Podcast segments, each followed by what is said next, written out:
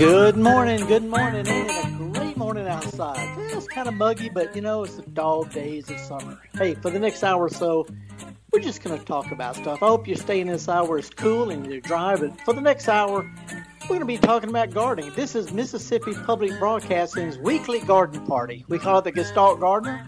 I'm your host, horticulturist Felder Rushing, and my hardworking producer is Java Chapman. We're going to take a quick break and come back with whatever you've got on your gardening mind this July weekend. Again, horticulturist Felder Rushing here at MPB talking about gardening. Sit back, relax. We're going to do a little bit of news and come back with your live phone calls. Folks, sit back. We're going to get a little dirty.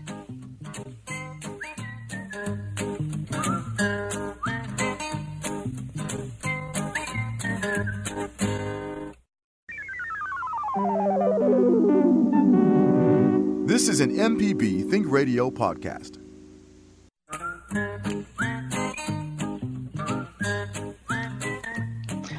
Okie dokie, folks. Welcome back again. Horticulturist Felder Rushing, and uh, we've got a we can have a pretty good program today. I know a lot of people have got things going on in their minds, things going on in the garden. We want to ask about them. We we like our theme song so much we're gonna play it again. How about that? Java? Did, did you just push a wrong button? Felder, we got we got to keep our secrets to ourselves, man. I just want to let people know it's not always me. anyway, hey, we can. Is is it nice and cool in Mississippi right now? It really is, Really? And, I, and, today I think is the last day of this this cool weather for July. Whew. Yeah, cool weather. It's actually uh, hotter in uh, northern England than it is in Mississippi. Uh, but anyway, that's just the way it goes. Hey, we can we can have a good time. We've got a lot of callers. I understand that Kevin is in there greeting folks on the phone. So we hope folks give us a call. It's toll free. One eight seven seven MPB ring. And before we go to our first caller, let me let me say that we want to give a special shout out to folks who are listening by podcast. We appreciate, as we say in the South, all y'all. If you're not sure what it means, y'all means you all. All y'all means all of y'all. Anyway, if you want to give us a call again, toll free one eight seven seven MPB ring. Let's start out up in the prairie part of the state of West Point. Good morning, Annie. How are you today? Good morning, Felder. I'm Howdy. generally fairly well. Uh oh. So, so far, so good. What you got going on? Well, it's a couple things. I planted a 16 foot square area raised bed of zucchini squash. They came up fine, but they bloomed for about three weeks and not a one put on any kind of fruit. And now they're all wilting and the plants are dying. Um, I planted okra three times before I got a good stand. My okra's about four feet tall now, but it's not putting on okra. Huh. So, Well, what let do me you let me throw. is the problem? Well, I'm not sure, and and, and I think that, that, to be honest with you, anybody who gives expert advice without really knowing is being dishonest. So I'm gonna make a couple of educated guesses. First of all, a lot of people are having problems with their gardens this year. I've gotten so many emails from people who've had to plant and replant, and I'm thinking it might have something to do with the weather. It might have been too rainy and too cool for too long, and then when that caused problems when people got around to replanting, it was kind of late and hot, and all these things affect plants. So it might just be bad luck with the weather. Um, but also, you could be fertilizing a little bit too much. Just a little too much fertilizer can make plants grow tall without flowering. That that happens a lot with tomatoes, and it can happen with okra. So let's let's let's try them. Let's let, let, let me let me recommend this with your okra. This sounds a little crazy, but it's absolutely true. If you go out and take your okra plants and bend them over, not to where they break, but where they sort of pop a little bit, stretch a little bit. This actually releases a hormone called traumatin that kicks in flowering. A lot of people you say you could go out and switch your okra with a stick. Anything to stress them can help that. You can also prune every other one of your okra plants like a bush, kind of you know a couple of feet tall, and they'll bush out more branches and that'll stimulate so have okra bushes instead of okra trees so that'll help a little bit so I hold back on fertilizer and uh, prune some of them back and sort of rough the other ones up and see if that doesn't help As okay. far as your zucchini, as far as your zucchini, there are so many things that can affect them. The first thing I want you to check was see if there's along the stem near the ground there's any kind of kind of wet yellow sawdust coming out of the stems. Now, if you find that, that's a real common insect called a squash vine borer, and it'll cause the plant just to collapse and die. But you'll see the little wet yellow uh, sawdust like stuff coming out of the stem, and that might be all that is. But other than that, I'm just guessing, and I really hate to do that. Okay, thank you. I have another okay. question. Sure. Uh, with global warming, what's going? Is there a backup plan for the World Seed Bank, which is my understanding is embedded in a glacier somewhere, maybe in Iceland? Yeah, a couple of things there. You know, there's of course the seed bank up. I, I, I don't know if it's Iceland or or Finland or someplace like that. It's a really cold place. Um, you know, the people who are in charge of that, they're working. You know, they're they're double checking everything. They, you know, they they're the experts, and I trust that they're doing the best they can with a backup plan. Uh, but also, there's a lot of people who are actually more and more uh, people who are saving seeds and sharing through organizations like Seed Savers. The Seed Savers Exchange does a good job of use of saving garden type plants, you know, and they spread them around among gardeners all over, who in turn can send some of their seeds back. So, anyway, you know, we just have to wait and see. It is a serious situation, um, but I'm just trusting the people in charge are, are more, you know, they're real concerned about it and dealing with it. Felder, I did a quick Google search and um, they have the seed bank. It's in uh, Norway. The, uh, Norway. Uh huh. Yeah, I knew it was up there someplace, Cole. But uh, yeah, no, they're having trouble with it because they thought they'd put it as in a place that would never be, you know, at risk, but it's thawing out. But anyway, they're working on it. The people in charge. It's been several years since there anything about it, but they're they're on top of it more than more than anybody. So anyway, appreciate you calling about that, Annie, and good luck with your with your zucchini. By the way, it's not too late to replant a summer garden. If you want to plant tomatoes and peppers and zucchini and okra and stuff, uh, first week or so in August is uh, sort of the end of the recommended time for planting summer stuff to get a harvest in the deep south before fall. Hey, let's slide a little bit up the road to uh, Holly Springs. Hey, Gary, thank you for holding. What's up? Good morning, Felder. Uh, Howdy got a question. You've run it by me before, but I forgot. On the blueberry bushes, uh, what time and how do you uh, prune those? Well, this is this is the time to do it. It's getting a little bit late, but the stuff is getting really tall. This almost getting it's too hard to pick. You could take those whole parts and cut them, you know, back to knee high if you want to, just like you would a rose bush or something, and they'll put out new growth.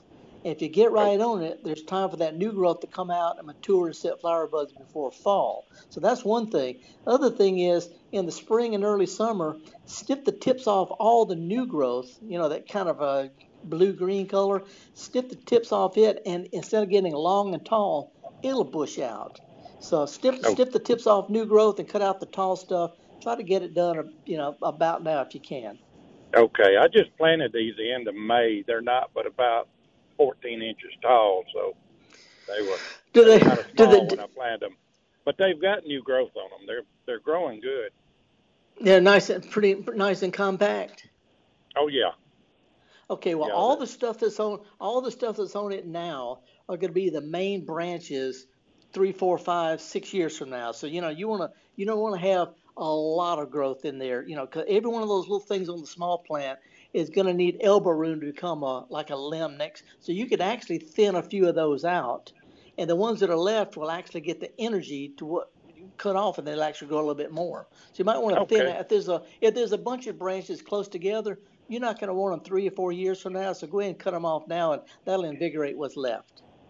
Okay, I appreciate it very much. Y'all have a All blessed right. day. Thank you. Appreciate it. Thanks for your call. All righty, folks. Hey, by the way, I'm, I'm this is sort of the last call for anybody who has some input. I'm working on a book about diggers, D-I-G-R. Diggers means determined independent gardeners. They're the kind of folks who do what they who grow what they want. They don't well, they care what other people think, but it doesn't matter. But the kind of folks who are exuberant about growing and sharing all sorts of stuff.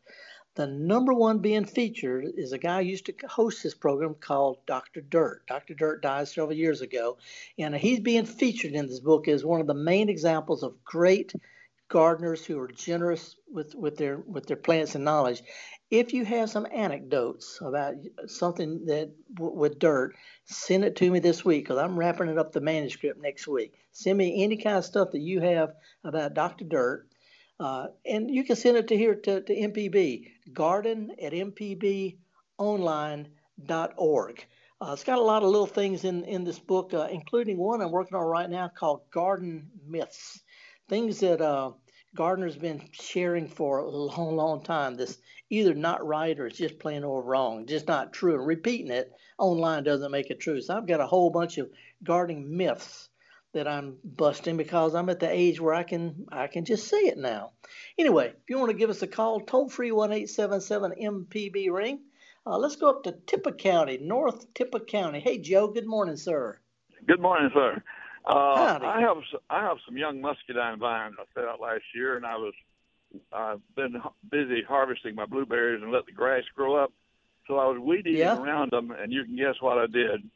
Yep. I, my weed eater caught on something and it jerked sideways, and I I debarked it about an inch and a half above the ground, up about five inches. And yep. so I knew that was going to kill it, so I just cut it off right above, right where it, where it still had bark on it. And I'm yeah, should have sprouted back out back. by now. Will that vine come back? Yeah, because mus- muscadines are rooted; they're not grafted. Uh, so uh, you know, if, if you know, if you go ahead and, and kind of lightly work up the dirt around it, put you some a nice little layer of bark mulch. You know, not not like a fire ant mound, but like a donut yeah. around it. That'll kind of keep it cool, and then let it sprout. And it should sprout out pretty quick and real strong. And sometime this winter, thin out all but the the one or two strongest of those things. But it should sprout right on, right back on that. As long as you cut it off below the the damaged area, it should sprout out just like it had been pruned. Okay, I, okay. I, I was wondering whether I needed to dig it up and replace it, or whether it would come back. That's what I wanted to know. No, no, no, because the roots are fine. So yeah. When it does sprout out, it's going to really jump. So be sure to come back and thin out sometime this winter, all but the strongest one or two, and they're going to. I mean, those roots are still intact. So it's going to grow faster than ever now. Yeah, good. Okay. And hey, you know, you can you can go to uh, one of these big box stores and get little short foot long pieces of metal rebar, stick it in the ground around there so this doesn't happen again. Yeah. Okay. it's hard it's hard to debark a piece of rebar. Yeah. well, if it was possible, I, I, I could do it. Okay. Good luck on it, man. Thank you. Bye. All righty, appreciate it. Toll free, folks. That's what it is. Doesn't cost anything to give us a call. 1 877 MPB Ring. I'm also online if you've got some things you want to shoot me an email about. Garden at mpbonline.org. It comes straight to me. I'm horticulturist Felder Rushing. Don't know it all. Would, wouldn't wouldn't even try to guess about some things. But I can be real hard headed about things that I know. I can be hard headed about things I don't know. So if there's something I can learn from you, bring it on. I'm not that kind of expert. Love to learn stuff, and I will change my mind if you can convince me. Uh, again, we're going to take a real quick break here at Mississippi Public Broadcasting. Me and Java and Kevin are going to take a real quick break and come back with more of your phone calls and a couple of emails I think are interesting right after this.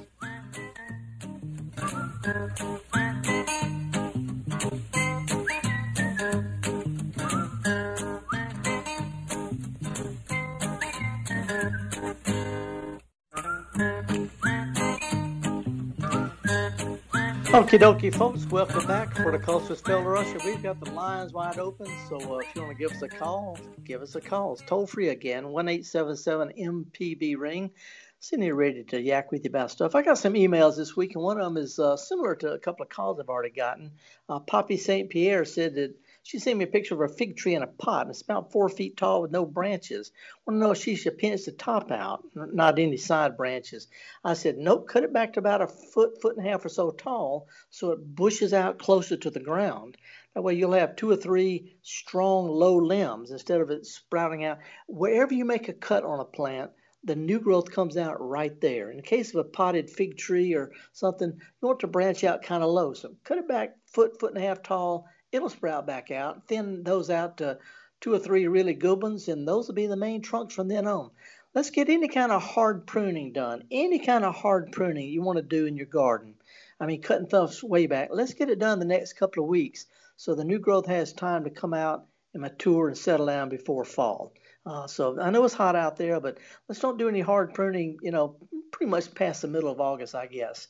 Now let's go to Hubert in Jackson. Good morning, Hubert. Thank you for calling, sir.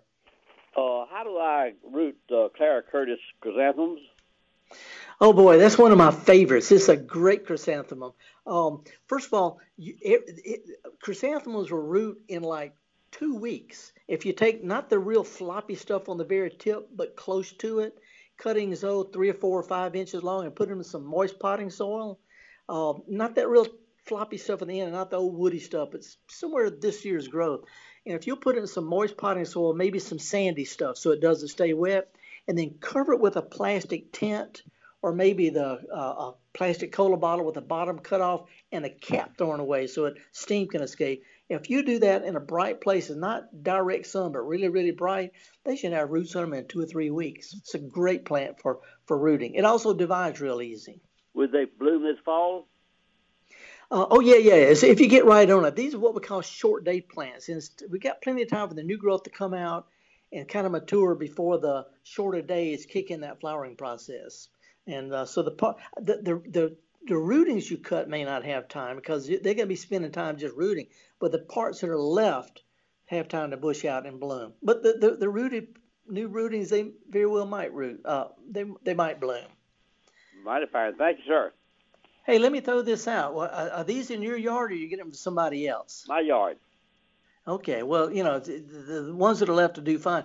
I've come across, by the way, this is a real unusual chrysanthemum. You know, it's not like cushion mums and asters at all. It's a unique, special type of chrysanthemum that was invented, hybridized, basic in the 1930s in Wales. And there's like 15 different kinds. I've got about a dozen, including some that are burgundy, some that are yellow, some that are white, some are red, all different kinds, just like Clara Curtis, but I'm gonna, and I'm trying to get them enough of them going to where I can get some of the gardens in and start carrying them again. Great plant. All right, appreciate it, man. Thanks, Hubert.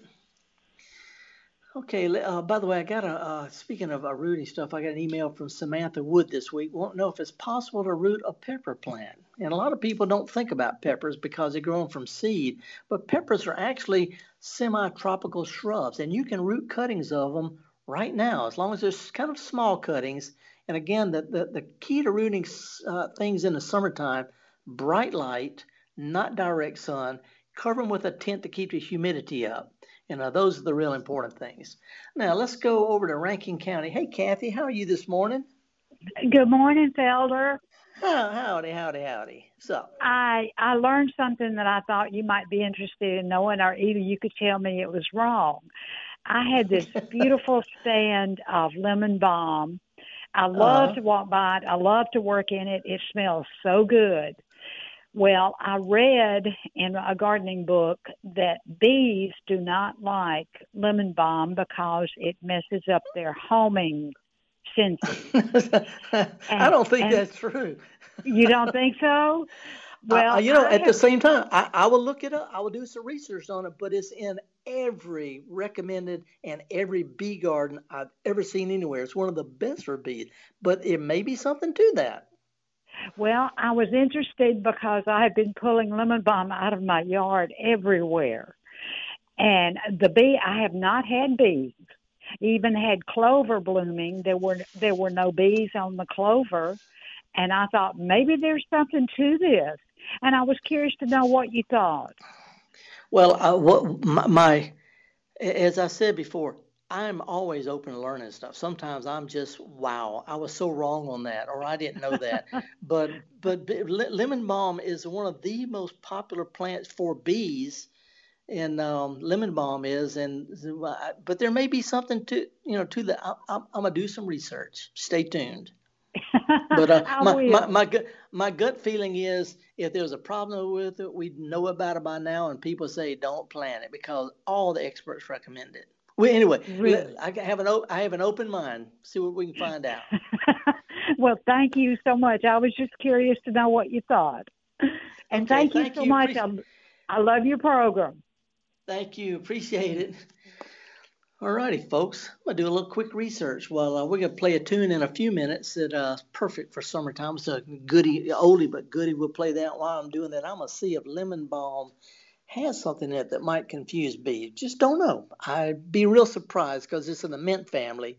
And uh, mint is uh, all the members of the mint family are, including bee balm, are just wonderful pollinator plant. Anyway, we'll look about that. Hey, if you want to give me a call, it's toll free 1877 MPB ring. Got a few things I want to share real quick before we go into the music. One is um, an email I got from a guy named Jared who wants to know why he doesn't have any earthworms. Why there are no earthworms in the soil? And um, so I had to put my thinking cap on. First of all, he may be in an area where the dirt is just so poor. Dirt being what's under all the in the shallow stuff all over his neighborhood, it might be stuff that's just not good for worms, so it won't be in the first place. But also, if he uses a lot of insecticides in his garden, uh, worms can be killed as well. Uh, and if the soil is poor or heavy clay, worms might be there, but really small and struggling to survive.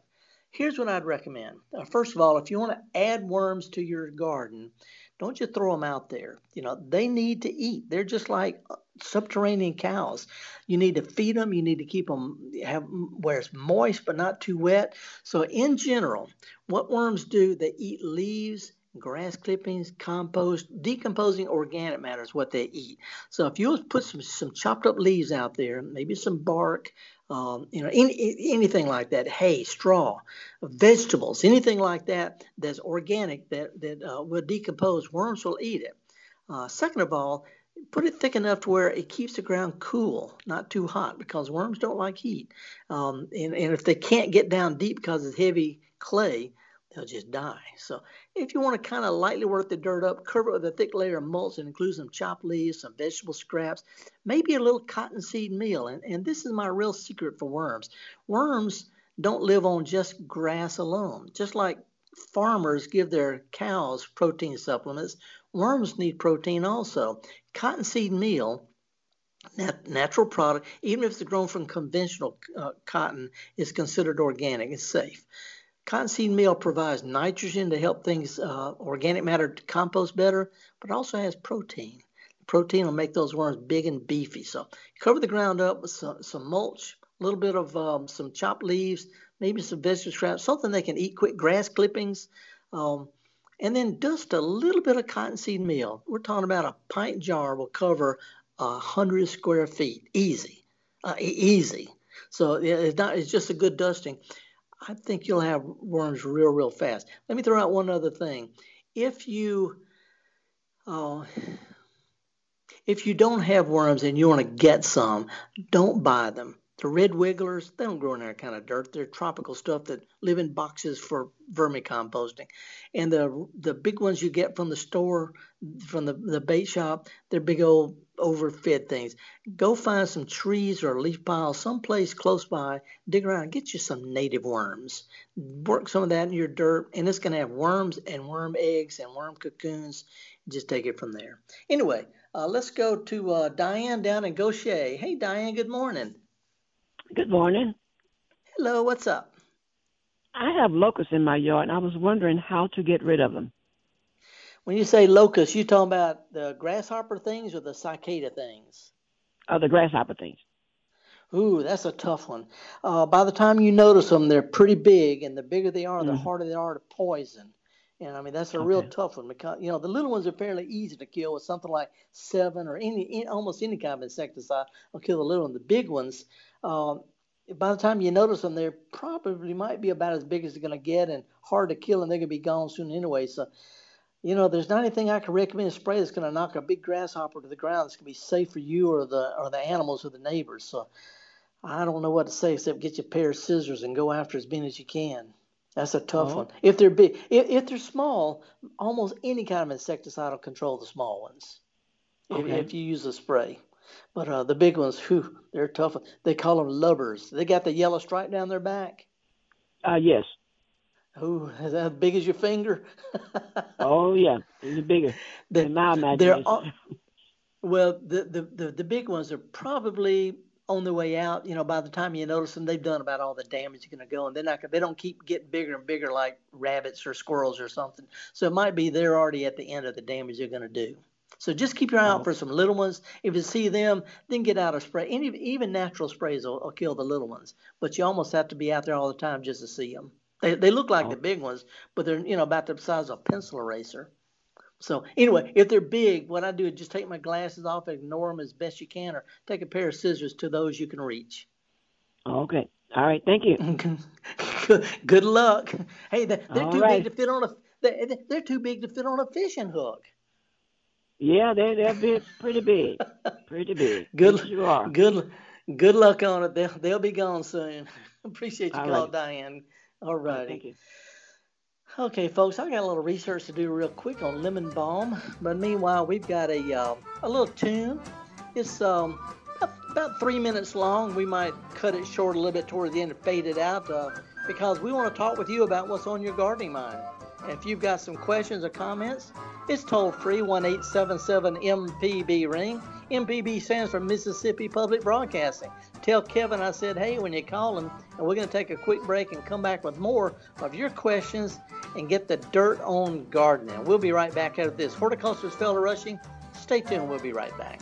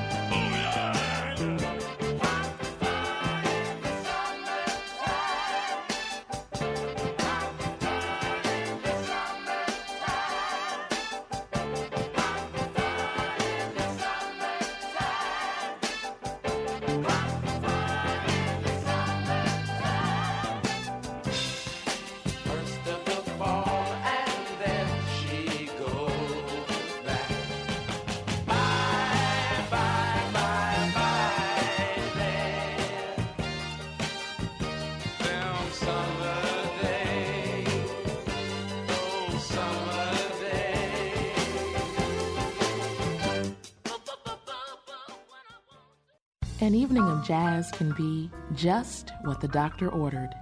Join me, Meredith Michelle, with WJSU's Evening Jazz, 7 to 10 weeknights on MPB Music Radio.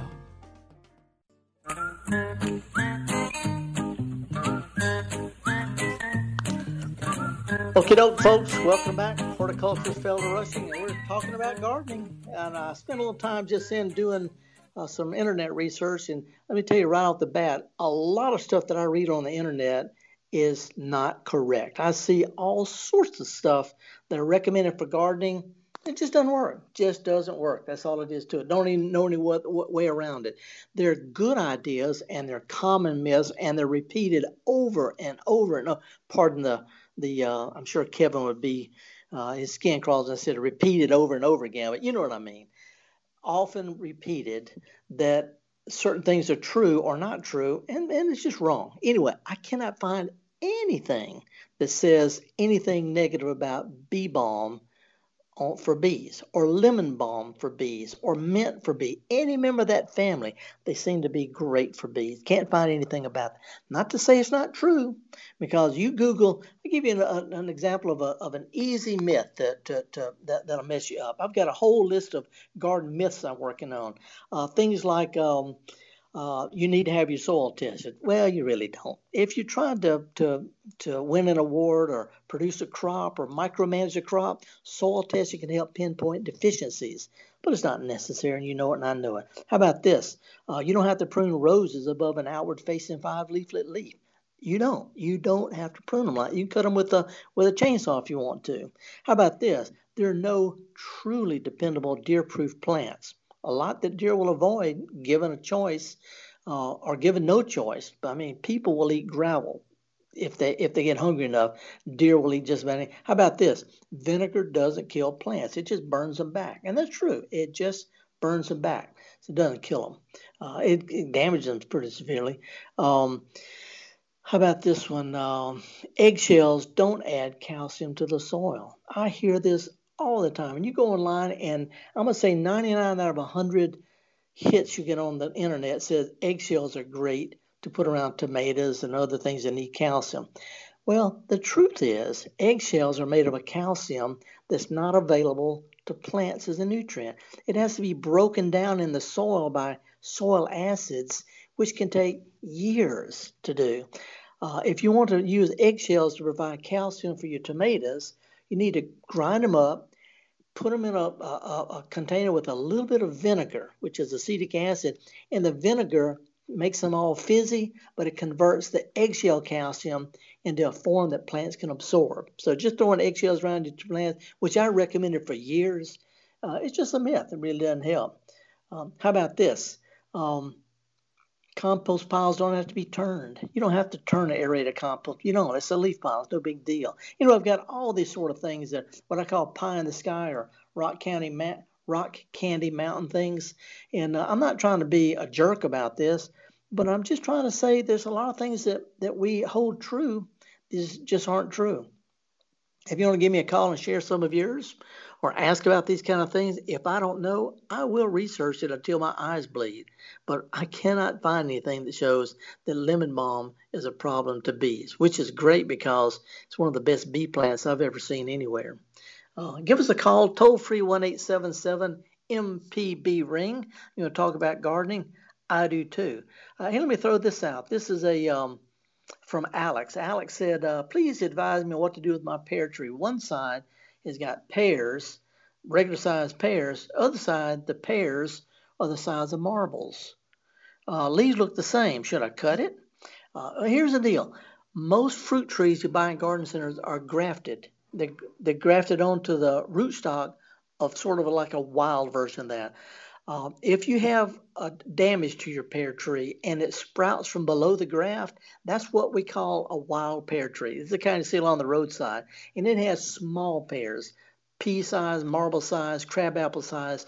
So what's happened is he's had a sprout come up from below the graft alongside the regular one, and the the grafted one that has regular pears, the one with small pears is that wild thing from the rootstock. And I recommend either just cutting it off or better yet, just leave it. It's not hurting anything. And the truth is, there's the wild pear will actually help pollinate the one that's left. So just learn to pick the ones that are the right size for you and let it go. So that's the kind of thing where I have to put my head together on some stuff.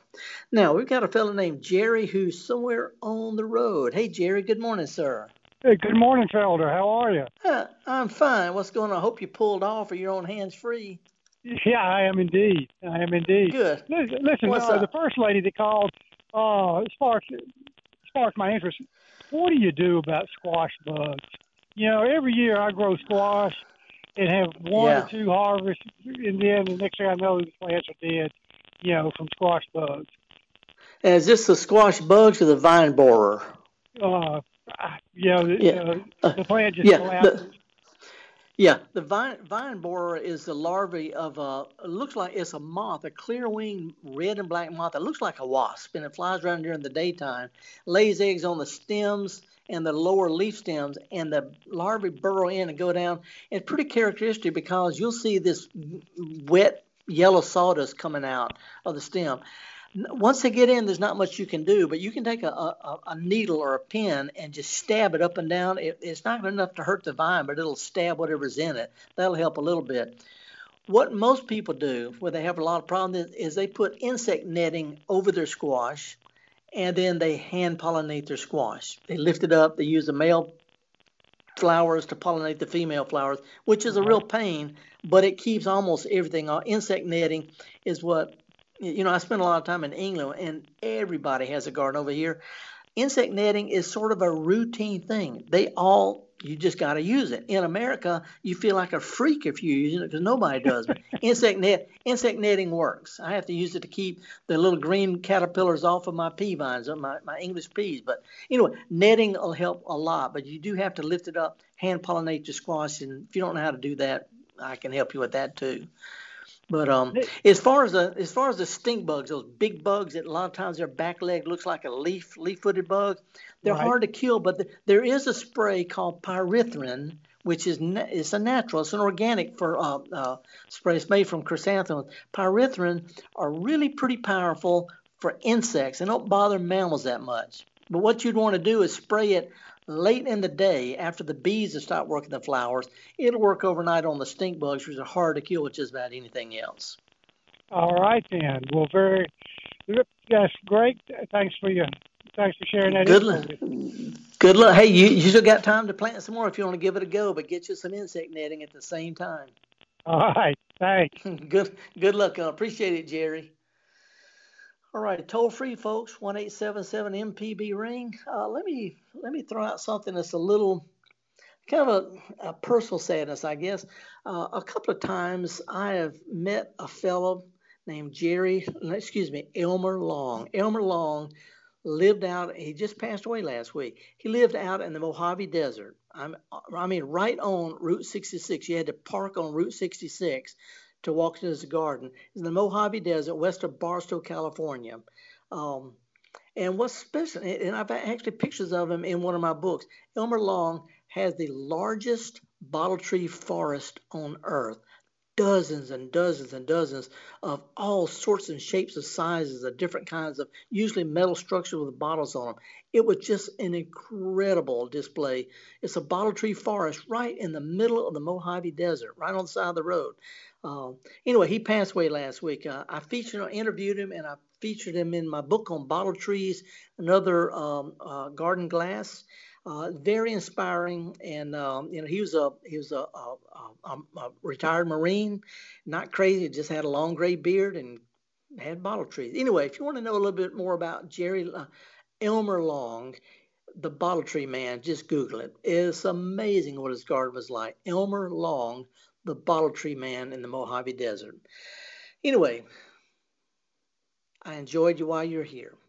Now let's go down to McComb to my grandparents' stomping grounds. Hey, Dennis, how are you this morning? I'm doing fine, and you? Good, good, fine. You born and raised in Pike County?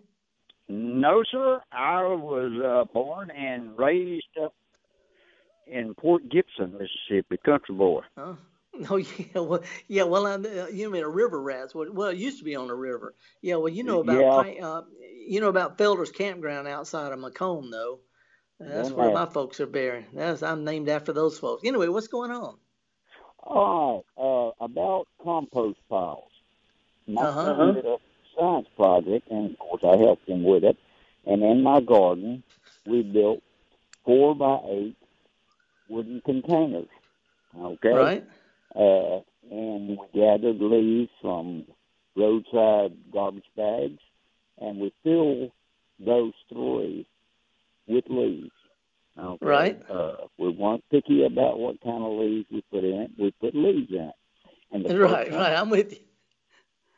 And the first one, we did nothing. Yeah. We just let them sit. Mm-hmm. Uh, and the second one, we turned them. Okay, in other words, we turned leaves under the dirt. You know, right, right. You know, work a compost. Right. You mix it in. Third one. Okay we turned and um, don't look like this, but we put urine in there. All right. Yeah. Uh, or urea. Okay, out of the three piles, the second one compost faster. Yep. Okay, turning it. Whenever you turn it and add urea, it composts even faster. That's right. Uh, I just thought I would pass that on as far as you were saying it was a myth as to whether or not you turn compost. It will. No, no, no, no, no, no, no, no, no. You're, it's a myth that you have to turn it because I got a leaf. I won't do anything to mine. It makes beautiful compost. It just takes time. What you wanted was fast results. And when you when you chop it up, when you mix it with dirt, when you add nitrogen, that speeds it up. You can make compost from start to finish in three weeks flat if you chop it up, add some nitrogen, keep it aerated, and turn three weeks flat. So it's it's not a myth that that that that it works because it works quicker, but the myth is that you have to because you don't. Uh, it's just a leaf. It just takes longer if you got a leaf pile. But what you did was to speed it up, and it works like a charm. And by the way, when you turned it into the dirt, you inoculated those leaves with the real beneficial stuff that actually do the composting, and then you fed those with the nitrogen. The bacteria and the fungi, they use the bacteria use the nitrogen as their body, and that really speeds it up. So what you did was you did what we call hot composting, and uh, and that is a that's a high end. It's almost like a hobby. But to me, composting like is like walking. If you're trying to catch a train, or if you're just pushing a grocery cart, it's just one step in front of the other, just depending on how fast you want to get there. But uh, anyway, great observation. He did, folks. This man did homemade vernacular research and showed that composting can be sped up by adding different kinds of things. That's that spirit, that's that make do digger, determined independent gardener spirit that I like. So, anyway, the myth is that you got to do this stuff. The truth is, they can help if you're in a hurry. Anyway, we're going to take a real quick break and come back with more of your phone calls. Got some lines open. You want to give us a call? Toll free 1 877 MPB Ring. By the way, this is Thomas Grillo playing a duet with himself on the theremin. Theremin is the only music instrument that you don't have to touch it. Anyway, Thomas Grillo is a world renowned thereminist from Fondren, Mississippi. We're going to take a real quick break and come out with more phone calls right after this.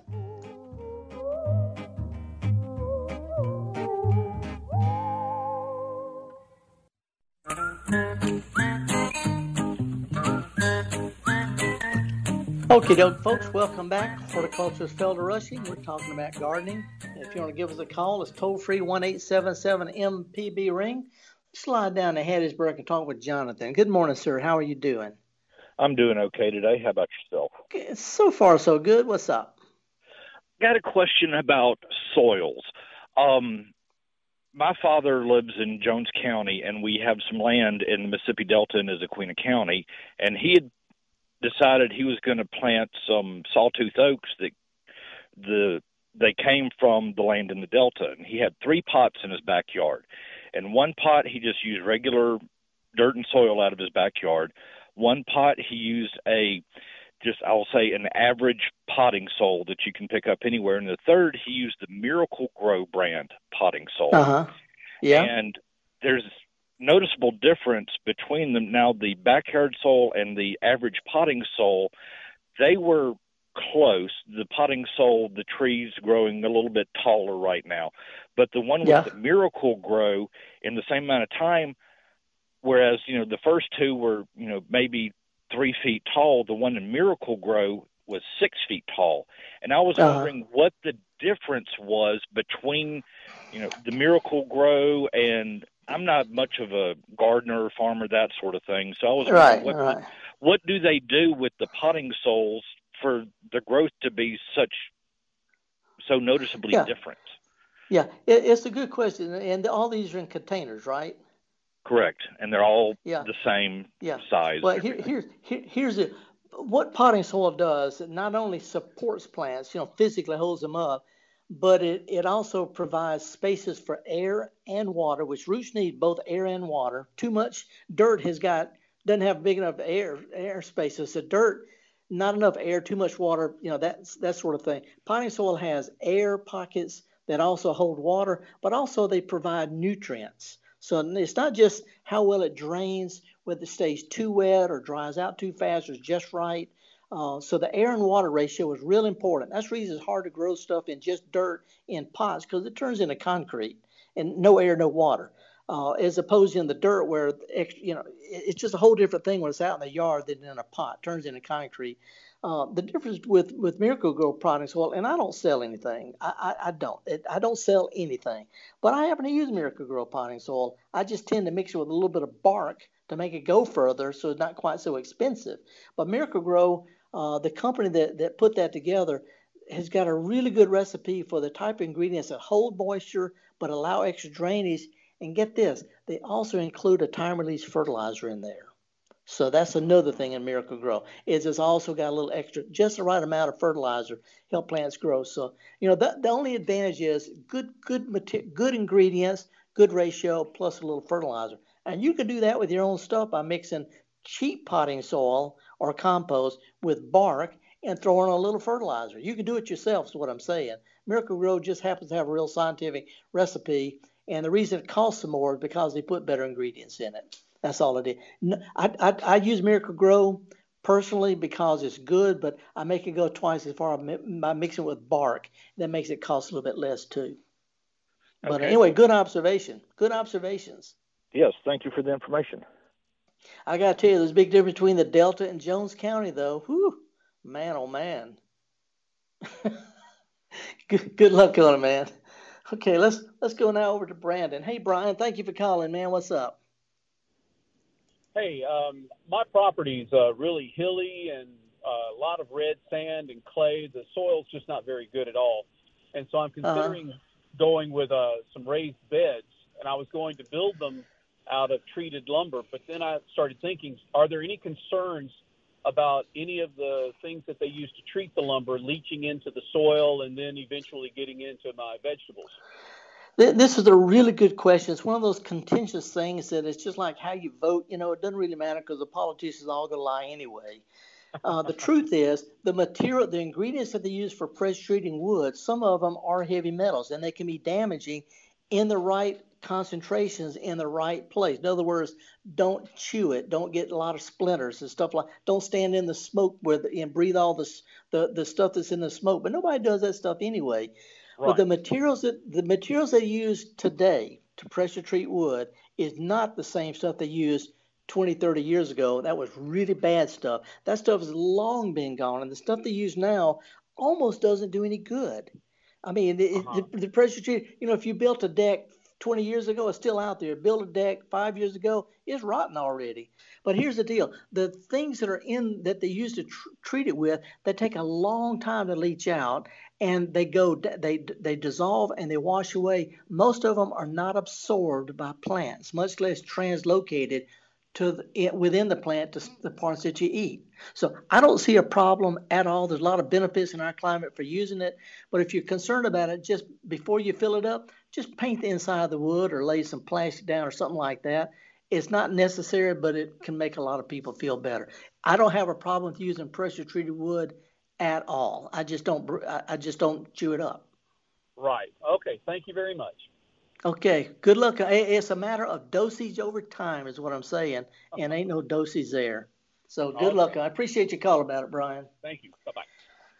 All righty, folks. I've gotten a couple of emails about the uh, about the uh, the experiments with um, the the lemon balm and bees. I haven't had a chance to go through them. They're pretty complicated. I got my bifocals on, so if there's anything new about that, I'll report. But I'm so far until I learn something else, I'm gonna say there's the lemon balm is a great plant for bees. Um, hey, if you got some problem with insects in your garden right now, they're they're building up, they're cranking up. Um, keep a couple of things in mind. Not all insecticides are safe to use in your garden on vegetables. Some have a long waiting period between you spray and when you can harvest. Read that label before you buy it or before you use it. Um, so it, it don't no one insecticide is going to cover it all. Second of all, if you've got to use an insecticide, try to use the least toxic one you can find. Most of them aren't that bad anymore. What you can buy at the garden center, not that bad. But try not to use things that are systemic on your vegetables or your herbs because they'll show up in, in what you eat later. Uh, second of all, try to spray, spray late in the day after the bees have stopped working. Most of the insecticides you buy today, they don't last very long. Spray them in the evening. They control the bugs overnight. They're gone before the bees and butterflies come out in the morning. Um, so anyway, those are the most important things to keep in mind. Not all insecticides will kill all insects, and some can cause problems. Just read the label before you before you go too far. I'm horticulturist Felder Rushing. We've been talking about gardening. I've got some questions in my mind. Maybe you do too. Shoot me an email and let's do some research. It's garden at mpbonline.org. Um, our producer today has been the hardworking Java Chapman. Phone greeter has been Kevin Farrell. Um, we're going to be talking about all sorts of stuff Monday through Friday, all morning, every morning. So tune in to MPB, see what you got to share, see what you can learn, and what you can teach others. If you get a chance, even though it's dog days here, it's going to get hot again later, take a kid to a farmer's market, take a kid or a new gardener to a garden center. Show them some things that you've learned that can change their life for the better. Show them how to do what we do best, and that's get dirty. See y'all next week.